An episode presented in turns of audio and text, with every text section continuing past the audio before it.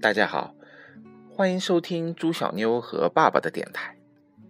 这几天朱小妞过暑假过得开心死了，在爷爷家住着好几天都不肯回来。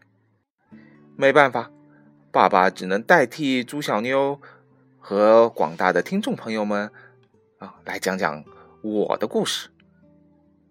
今天我要为大家讲的故事叫做《木头开花了》。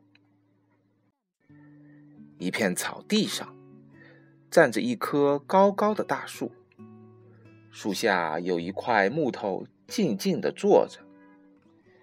大树心里想：木头没有树枝，也没有树叶，一定很轻松。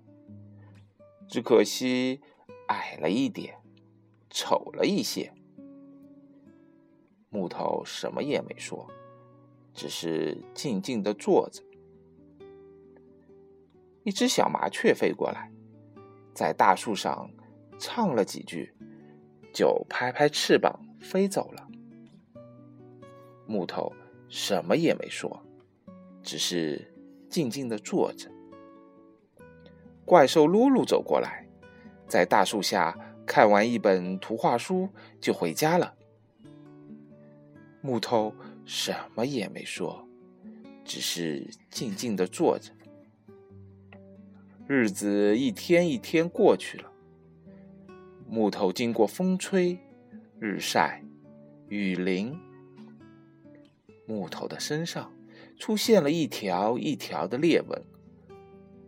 丑不拉几的木头一直是大树下一个小小的配角，谁也不会注意到。它的存在，木头什么也没说，只是静静的坐着。有一天，一阵微风吹过来，从空中洒下了许许多多的花种子。有一些花种子正好落在木头的裂缝里。木头什么也没说，只是静静的坐着。不久，木头缝里冒出了一些绿芽。绿芽不但慢慢的长大，还长出了花苞。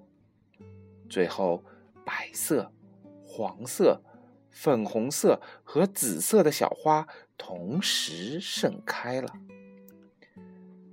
大树下的木头开花了，木头开花了。小麻雀把这个消息告诉朋友们。